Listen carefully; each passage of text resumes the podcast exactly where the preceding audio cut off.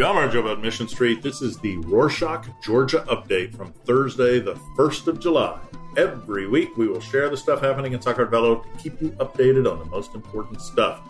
This week, we'll start with our show on updates of the Nino Tsminda boarding school case. As you might remember from previous weeks, 16 minors have been moved to foster care from the Patriarchate's boarding school amidst allegations of violence.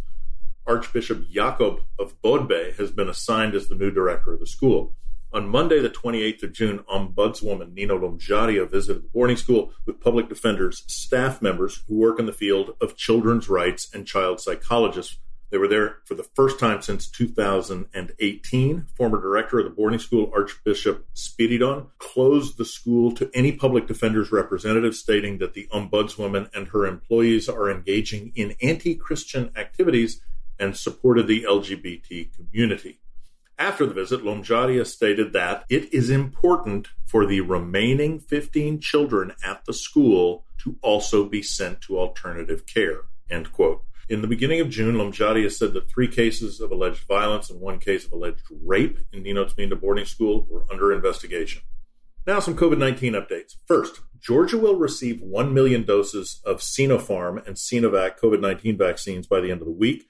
According to the Georgian Health Minister, Ekaterina Tikaradze, the Pfizer vaccine will soon be imported in the country, but she did not provide an exact date. According to the head of Georgia's National Center for Disease Control, Amiran Gamkhelidze, children 16 and 17 years of age may receive Pfizer's COVID 19 vaccine this fall. Starting from the night of the 30th of June, curfew regulations have been lifted in Georgia. The regulations have been in force for seven months. Also, starting today on the 1st of July, Georgian citizens who have proof of vaccination or a certificate proving they have received, they have recovered from COVID 19 will be able to enter Austria for tourist purposes. But at the same time, Georgia is now among the 27 countries from which traveling to Belgium is banned due to concerns about the Delta variant of the coronavirus. People who have spent time in Georgia during the last 14 days are banned from traveling to Belgium either directly or indirectly unless they are Belgian nationals or residents. Now, some pride news. The Georgian Patriarchate has called on diplomats and members of parliament to refrain from supporting and encouraging Tbilisi Pride. In the statement, Patriarchate said that the organizers of Pride propagandize non traditional lifestyles. Mm-hmm. On Wednesday, the 30th of June, UN and EU delegation embassies released a joint statement. They expressed their solidarity with the LGBTQ community and urged Georgian authorities to secure the right to peaceful assembly for all people to enable these events to take place without participants having to fear hatred or violence. As we said during last week's show, the Tbilisi Pride is taking place during the 1st through the 5th of July and will consist of various events and activities such as Pride Week movie screenings, an outdoor concert, and March for Dignity. On Wednesday, the 30th of June, the head of Georgia's Central Election Commission Tamar Zhvania resigned. In her Facebook post, Zhvania stated that the new head of the commission should be elected in line with the EU mediated agreement. Under the election legislation, President Salome Zurabishvili has two days to announce the call for a new candidate. The nominee must be nominated by two thirds votes in the parliament to serve a five year term. We should mention that Georgian opposition parties have accused Zhvania of fabricating results in the 2020 parliamentary election. You may already know the EU mediated agreement was signed by Otsneba and opposition parties after six months of political deadlock following the 2020 parliamentary election. On The 30th of June, two Georgian parliamentary factions, Lelo Partnership for Georgia and Charles Michel's Reforms Group, signed a memorandum which aims to push Georgia's and Ukraine's NATO membership memorandum initiates the creation of an international parliamentary platform which will support the two countries' integration into the alliance. The factions plan to actively communicate with partner states, international organizations, and Ukrainian members of parliament to jointly draft an action plan. This Wednesday, the 30th, NATO Secretary General Special Representative for the Caucasus and Central Asia, James Apturai, arrived in Georgia. In his exclusive interview with the Georgian public broadcaster, Apturai stated one of the issues that will be discussed during his stay is how to deepen cooperation with Georgia related to Black Sea security.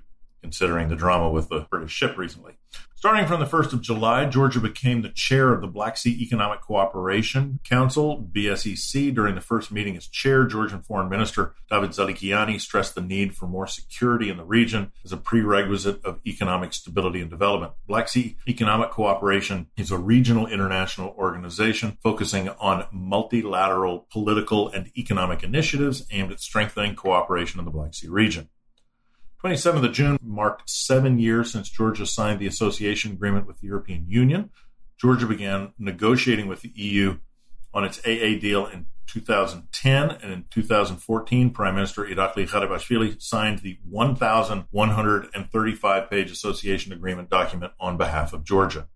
On Wednesday, the 30th of June, the McDonald's Group in Georgia opened its first bread factory, Breadfield, in Tbilisi. It'll supply buns to 18 McDonald's restaurants in Georgia, Armenia, and Azerbaijan starting 2022.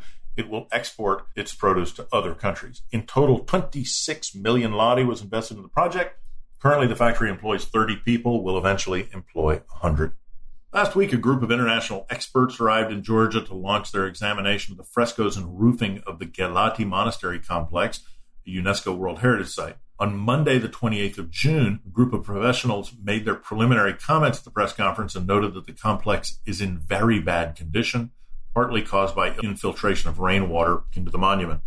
This week, Jam News has published a really interesting article on the Georgian Ossetian village of Velebi by Gvantsa Doluashvili. According to local residents, the village was completely different before the 90s Many families lived in Velebi, and most of them were mixed Georgian Ossetian. Now locals live off agriculture. On rainy days, the villagers hope that they'll have enough water for irrigation. If you'd like to know more about the village of Velebi, its local community, as well as about the Georgian Ossetian conflict, we've got a link to the article in the podcast notes. Is traveling to Batumi in your summer plans? Then you don't want to miss the Gastronomy Feast. The Receptor Food Festival began on the 1st of July which will last for two months until the 31st of August. The festival takes place on the old boulevard. Guests will have an opportunity to find great food, a lot of entertainment, music, green spaces, and best of all, hammocks, among other fun activities. Still planning a summer abroad? Well, Wizz Air will resume flights to six new destinations from Kutaisi Airport starting today, the 1st of July. For those who love the sea, new destinations are Athens and Thessaloniki, you want to explore new cities, flights to intriguing places like Memmingen, right in the middle of Bavaria, Milan, Prague, and Warsaw have resumed from Kutaisi. That's it for this week. Thanks for listening. We want to know what you love and what you don't love about Sakartvelo, what drives you crazy about it, other Sakartvelo related stuff you'd like us to know about, or even what you'd like us to announce. You can write us a review in your preferred podcast platform or send us an email at podcast at rorschach.com. Nós vamos!